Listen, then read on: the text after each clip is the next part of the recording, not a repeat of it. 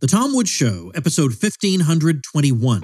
Prepare to set fire to the index card of allowable opinion. Your daily dose of liberty education starts here. The Tom Woods Show. Folks, you know you should be eating good quality food that's tailored to your dietary needs and goals, and you can do that with Kettlebell Kitchen. Go to kettlebellkitchen.com and enter code WOODS for $50 off your first two orders for new customers.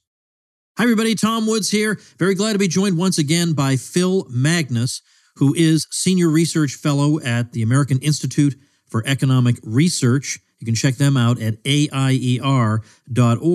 And his latest project, the guy never stops working, is a collection of writings called The Best of Karl Marx.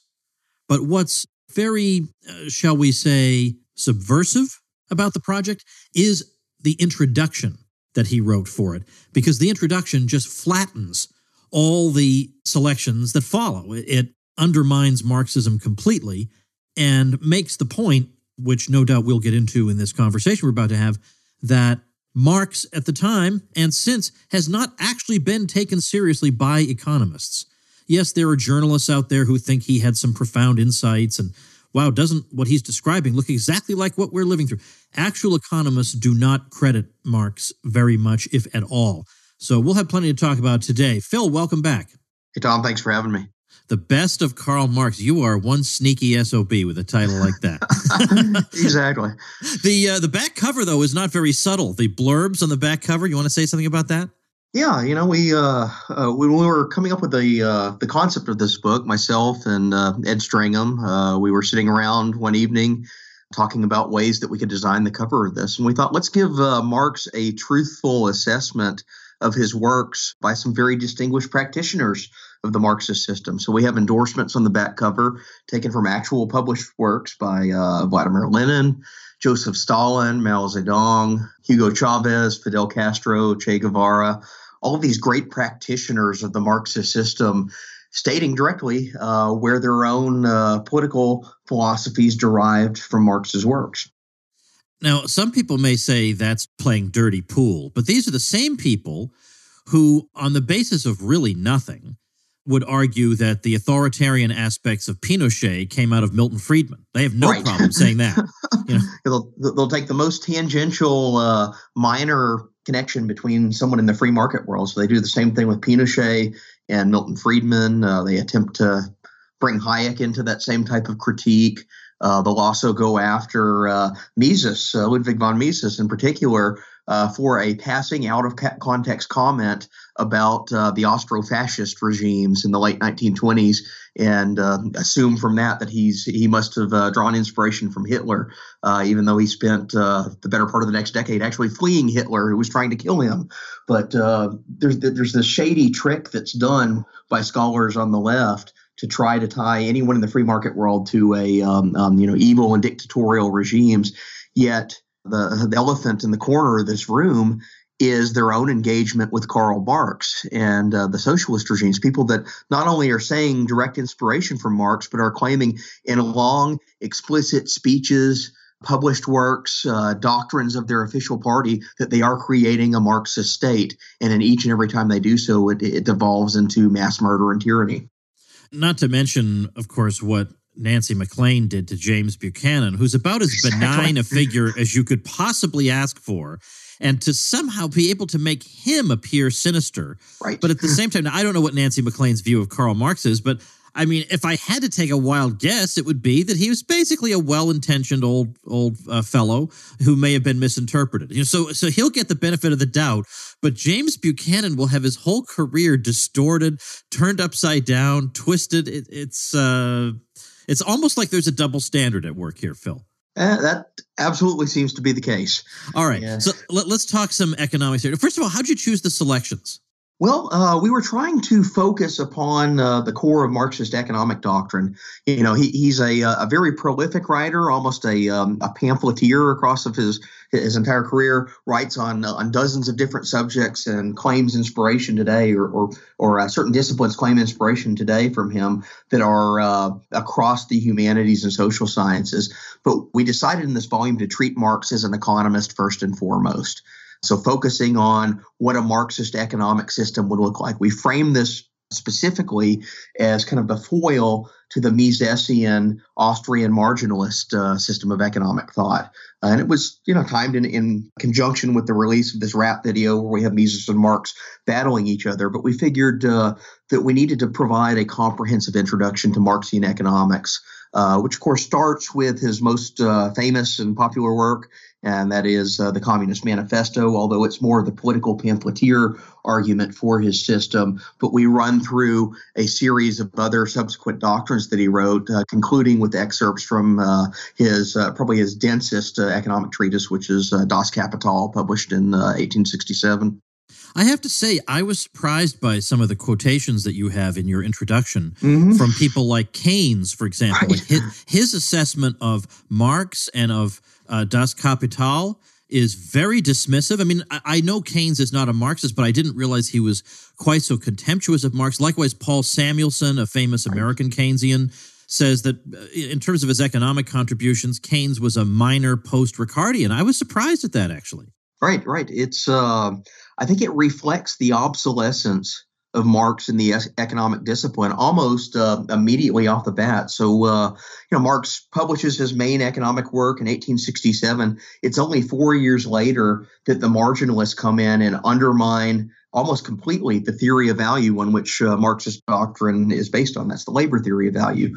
Uh, marginalism offers subjective valuation as the alternative, and uh, that wins the debate at least by the, uh, the, the late 19th century, if not even a little bit earlier than that. So it's almost within Marx's own lifetime, he is economically obsolete.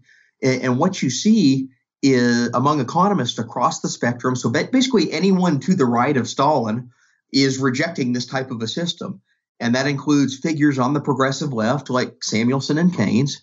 Uh, it also includes figures that we associate more with the free market tradition. So uh, Mises has an almost identical assessment of uh, Karl Marx's collected works as Paul Samuelson does. Mises calls him a garbled Ricardian, uh, someone who who botched an earlier theory and took it in directions that were basically abandoned from a scientific perspective.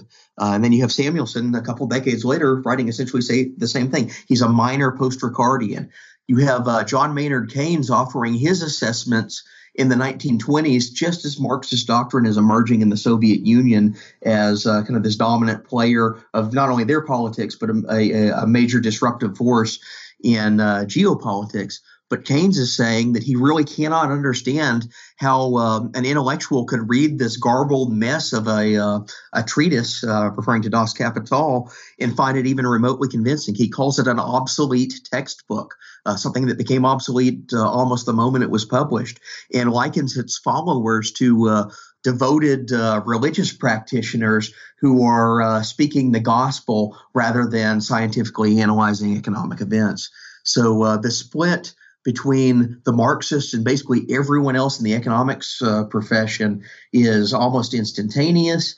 It's pronounced, but anyone outside of the Marxist realm, whether left or right, uh, is basically in agreement that the core underlying doctrine of the labor theory of value and uh, the mechanism of surplus value he derives from that are obsolete. Now let's try and unpack uh, some of these ideas here to make sense of them for everybody. Sure. I'm going to say something that's very skeletal and just an outline of things. You tell me if you think I'm right, and then let's try and explain what these terms mean. There are some Marxist uh, economists, so to speak, who have tried to claim that even without the labor theory of value, on which Marx appears to rely strongly, we can still nevertheless maintain the overall Marxian system, that it's not absolutely reliant on the labor theory of value. But what other people have said is that if there's no labor theory of value, then there's no surplus value to be taken from the worker by the capitalist. And if there is no surplus value, then there's no exploitation. And if there's no exploitation, there's no proletarian revolution, and that's it. So is, is that the way you look at it? That's effectively it. Uh, you know, they, the Marxists love to play word games. They love to invent jargon and love to obscure arguments in long drawn out passages of uh, basically word manipulation. But uh, I think at its core, it does reduce down to something that is premised almost entirely upon the acceptance of a labor theory of value as if it were uh, axiomatically true. Uh, if you take that away from it, uh, you have no mechanism to uh, determine the divide between the actual trading market price of a good and what the laborer is paid, which is the mechanism of the Marxist uh, class theory. It's this uh, this difference between the two, the surplus value, as he calls it. Uh, if you have no means of calculating a surplus value, uh, the entire system tends to fall by the wayside with it. So, can you take a minute to explain? We we say marginal revolution, yeah, and yeah. we're talking about there were three economists who more or less simultaneously came out with something like marginalist theory. I mean, in other words, well, in other words, they they came up with something that was, if they didn't all express it the same way or have exactly the same approach to it, the, the overall gist of it was was very similar. Uh, this all happened in the early 1870s. What exactly are they saying? And then let's go back and see how does that cause a problem for Marx? Sure, sure. Well, actually, we can start with the uh, the Marxist basis in the labor theory of value.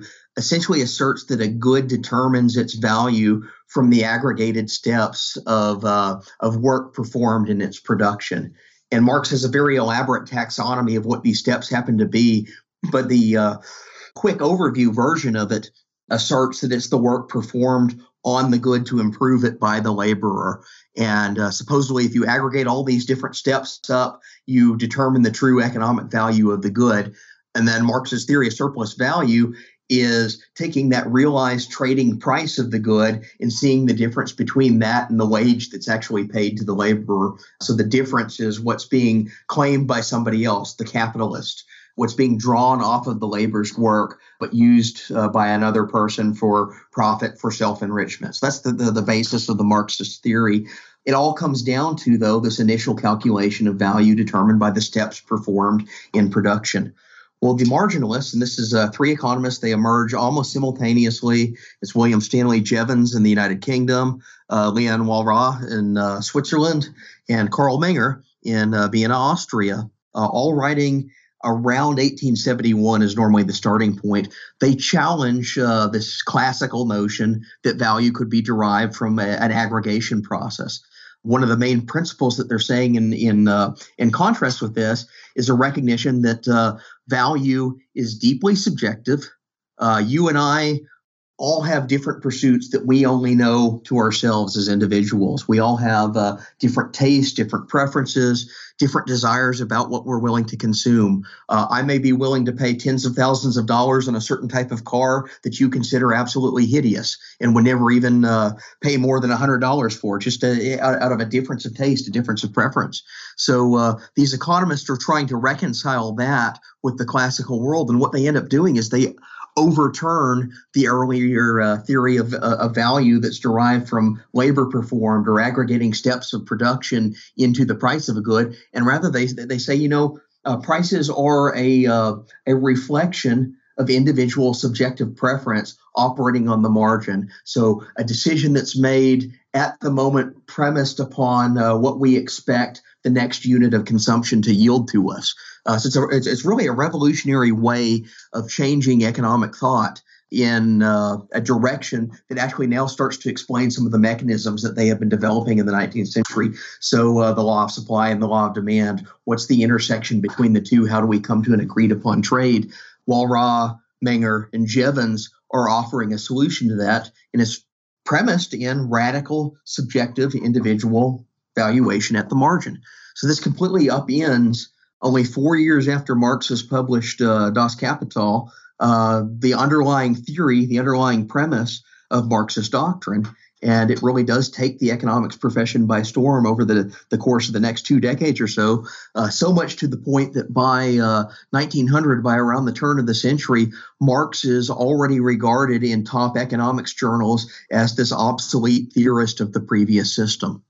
I recall also from your introduction, I think it's Mises, saying that in his view, there there appears to be no evidence that Marx, who did live until 1883 after all, right, right. ever really seemed to pick up on the fact that this major revolution in thought has occurred and it has some effect on the applicability of his system, let's say.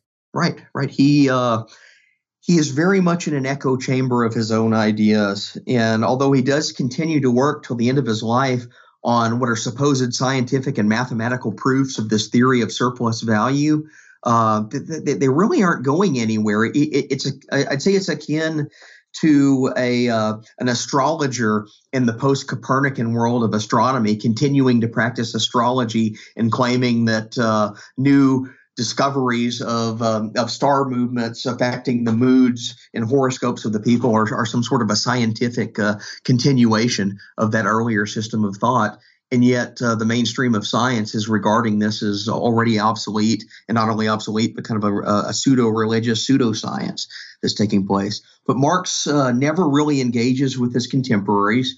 Uh, to some degree you can say that's a process of the dissemination but we do know that uh, marginalists are among the earlier um, uh, interlocutors of the marxist system uh, at least in the immediate aftermath of Marx's death. So he dies in 1883.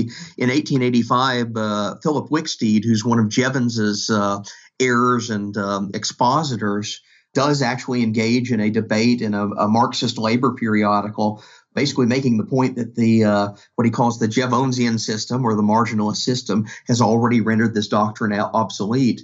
But at the same time, you have Marx's heirs and, and continuers, and that includes uh, Frederick Engels. It also includes his daughter and her partner, Edward Aveling. They, uh, they continue to develop from Marx's notes new uh, texts that they published through the end of the century.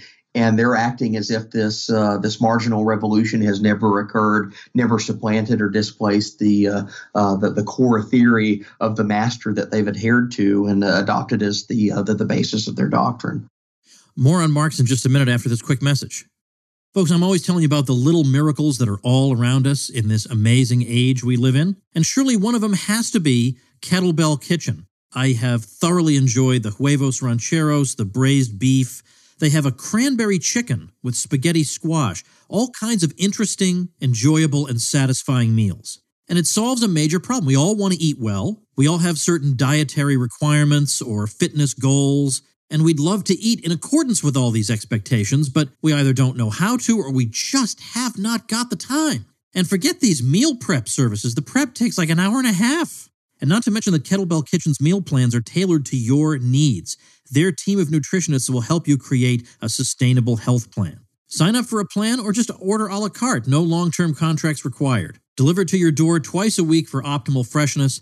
And you've got vegetarian, keto, whole 30, and paleo options available. Feed the champion in you with Kettlebell Kitchen. Go to kettlebellkitchen.com and enter code WOODS for $25 off each of your first two orders for new customers. That's $25 off each of your first two orders at kettlebellkitchen.com, code WOODS. You know, you mentioned Marx as a pamphleteer in a way. I mean, he, obviously he writes length, a lengthy treatise, but instead of addressing the major thinkers of his day, you look at the writings that he would dash off, they're written to refute some nobody that none of us have ever heard of anymore. Right. Uh, th- this, I mean, he would have been a total disaster on Twitter. Right. You know, he right. he couldn't have let things go. You know, he's got to answer every nobody out there. right. You know, in, instead of doing something systematic, which he finally did, I guess, later. But what a waste of his time half the time. Yeah, you know, he's a he's a scribbler of sorts. He's uh engaged in what we consider blog debates today. Uh, but um, you know, he's a pro- prolific writer in one sense, but at the same time, that writing tends to be a very low quality. It tends to be uh, half-baked thoughts that are written out uh, on paper and uh, and discarded uh, due to a distraction of the moment. So we we see Marx as a writer really bursting onto the scene of uh, of the journalism world in the 1840s. Uh, he has one major doctrine that really emerges from that. That's the Communist Manifesto in 1848. But it's already an obsolete uh, text. It's already a very obscure text uh, when the revolts, the revolutions on the continent in 1848 are more or less uh, suppressed and, and pushed aside. So it lingers and falls into almost complete obscurity for the next two decades uh, within Marx's lifetime. It's not really the uh, uh, until the events of the Paris Commune in 1871 that people start paying attention to that again.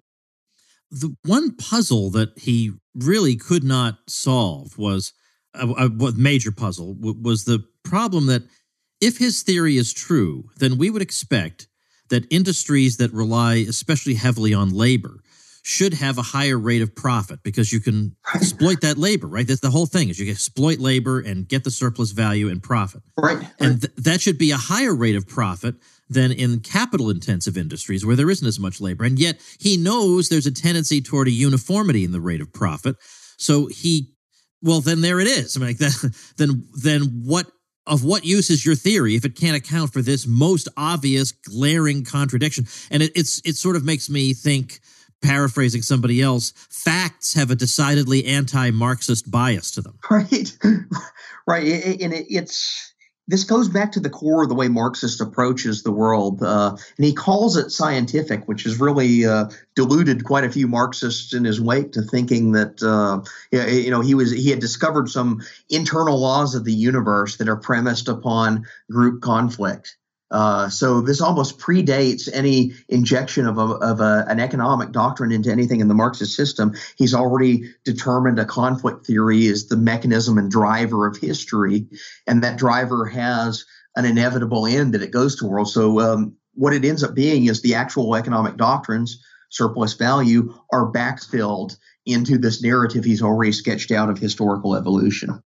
Let's talk about the present day now. You've done some really, really great let's say watchdog work right. writing about what's going on in universities today. Now it, today although you do find the occasional outlier by and large i don't believe even now even with the flourishing of heterodox schools of thought within economics that economics is really where you find most of the interest in marxism today. So i think it's not that people today are really that interested in surplus value or the labor theory of value. There must be something else they're getting from marx Yes, yes, and that's uh, quite a bit of political inspiration. This is a really tricky thing to measure, and and, and people have been talking about this for uh, well, basically since the Cold War. Uh, you know, academia does lean, lead to the uh, it, it does um, lean to the left of the political center in the United States. That's been the case for basically as long as we've uh, even asked that question. Uh, but academia also has a fairly sizable contingent of Marxist theorists that uh, are either devoted practitioners of doctrinaire Marxism or followers of many of these 20th century progeny and offspring that draw their inspiration from Marxism and, and claim to be improvements on it. So, uh, most commonly encountered an example of that is what we call critical theory, uh, critical race theory, critical gender and class theory. Uh, so, it's a whole branch of the humanities that, if it's not directly Marxist itself, is drinking from the Marxist wellspring and draws a lot of core doctrines from it. But what we see is that uh, academia has essentially become a home for the continuation of this doctrine, even though it was more or less abandoned by the political world in the fall of the Soviet Union, the fall of the Berlin Wall, uh, the collapse of communist regimes at the end of the 20th century. Uh, so, uh, give you an example, some statistics. I've attempted to quantify and measure this.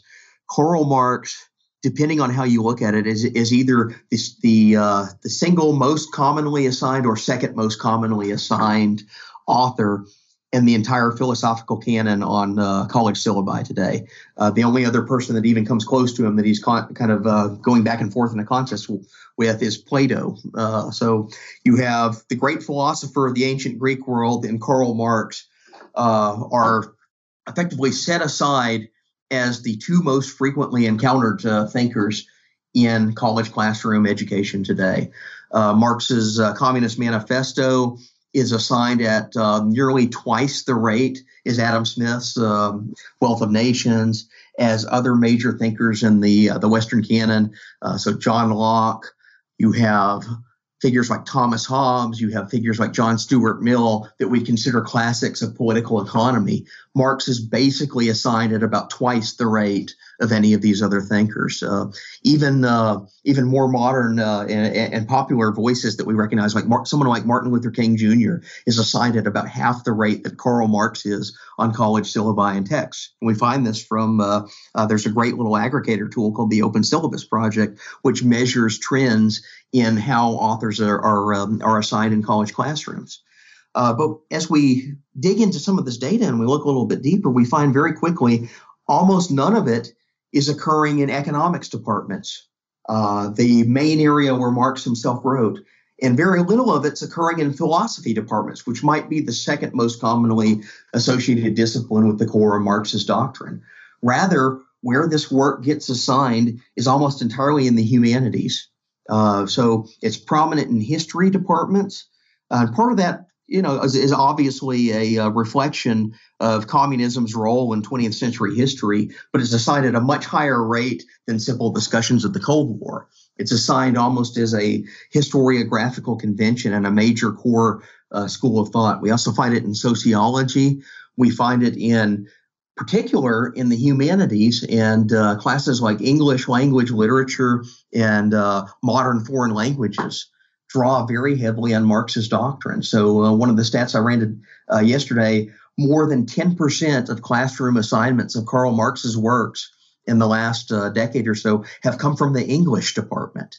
So, um, you start you may, may uh, start wondering what's going on here. Why are English department scholars in their classroom where they're supposed to be talking about Shakespeare or Faulkner or uh, any of these great works of, uh, of literature, they're actually teaching the Communist Manifesto at roughly the same rate as they're teaching uh, The Merchant of Venice or Romeo and Juliet. Uh, something weird is going on here. And um, implicit in this, wrapped into it, is what I call an alternative economic epistemology, where uh, they've retained – this uh, system of political economy based on the labor theory of value and exploitation uh, derived from it uh, that is uh, offering commentary on economic events that are far, far outside of the, even the basic competencies of what someone with a literature PhD should be teaching. And yet, that's where it's uh, it's really taken root in the classroom. What would you say to somebody who says that libertarians are overreacting and talking too much about Marx given that pretty much nobody in American political life favors abolishing private ownership of the means of production, and that was the central demand and feature of Marx's system. Well, uh, you know, we hear political rhetoric um, at one, in the one sense, is, is admitting that Marx was defeated in the wake of the Cold War, and at the same time, we have uh, a rebirth of um, advocacy built around what they're calling democratic socialism or a democratic derivative of a core socialist doctrine that nonetheless presumes many uh, Marxist precepts are true and valid. So uh, I think if you were to ask the average humanities scholar about a theory of value to explain economic exchange, uh, they would have no clue what marginalism e- even is, even though it's been the consensus view of the economics discipline for uh, almost 150 years now. Uh, but if you walked through the intuitive but also vulgarized form of logic uh, behind the labor theory of value, the average humanitarian would uh, basically try to argue and assert that that premise is true. Uh, they try to argue that that's still the main mechanism of um, economic exchange. And from that, you hear a rhetoric of exploitation that's almost constantly bantered about in the political sphere. Uh, so political approaches today, and you know, we hear things like AOC and Elizabeth Warren and Bernie Sanders basically describing themselves as democratic socialists an attempted modification of this doctrine away from totalitarian socialism. Also, conveniently baked into that is an assertion that uh, previous Marxist regimes were not true socialism. Uh, they involved an aberration or a deviation from a supposed step that was laid out by Marx, and therefore he really can't be uh, legitimately blamed for what Stalin, Mao, uh, in all these uh, monstrous uh, atrocities of the 20th century actually did under his name. Uh, so there, has been a, um, a, a, scholarly and political rehabilitation of the socialist project to try to turn it into a, a kinder, gentler version of the same thing that's supposedly truer to Marxist doctrine than what its 20th century aberrations, as they're now cast, were supposedly representing. The book is available, I can see here on Amazon. I was looking for it on AIER.org. I didn't see it right away. Yeah, it, should be up on our, our store. Uh, there's a, a, little bit of a thing where you have, may have to disable the ad blocker. So, uh, okay. All right. Yeah, available in both. Okay, so I'll link to the the book, uh, The Best of Karl Marx, at tomwoods.com slash 1521, our show notes page for today. Well, thanks for coming on and talking about this. I had no idea you were even doing it, that I saw an item on it, and I thought, this is such a natural. I've got to get yeah, him back on. Yeah, absolutely. So thanks a lot. It's a, it's a great, important contribution. Thanks again. All right, folks, you remember the old Price is Right back before Drew Carey hosted it? Although I suppose Drew Carey does this too out of respect to Bob Barker. But Bob Barker originated it. At the end of every single episode, he would say, Help control the pet population, have your pets spayed or neutered. All right, he had this thing that he said at the end of every episode. Well, I think I would just irritate people if I had something that I said at the end of every episode. Mine would be more along the lines of, if you want to be a self respecting capitalist in good standing and you have a website, monetize that thing. Make that thing carry its own weight. All right. Make that thing pay for itself at least. And I've got about half a dozen ways for you to do that that I do on my own websites. So if you got a site or you're thinking of getting a site, I got a free over the shoulder video where I just show you basically what I do on my own websites for a few smackers here and there. I mean, you know, website can, depending on the traffic you get and what you're doing with it, it can add up. You can have a very cheap website costs you only a few bucks a month to maintain it. But when you're like me, well, it costs a little bit more. You want it to at least pay for itself. How do I do that? Well, I've got a bunch of methods for doing it. So you can get that video for nothing by going to tomwoods.com slash what else? Monetize. Tomwoods.com slash monetize. All right, that's it. See you tomorrow. Become a smarter libertarian in just 30 minutes a day. Visit tomwoods.com to subscribe to the show for free, and we'll see you next time. Like the sound of The Tom Woods Show? My audio production is provided by Podsworth Media. Check them out at podsworth.com.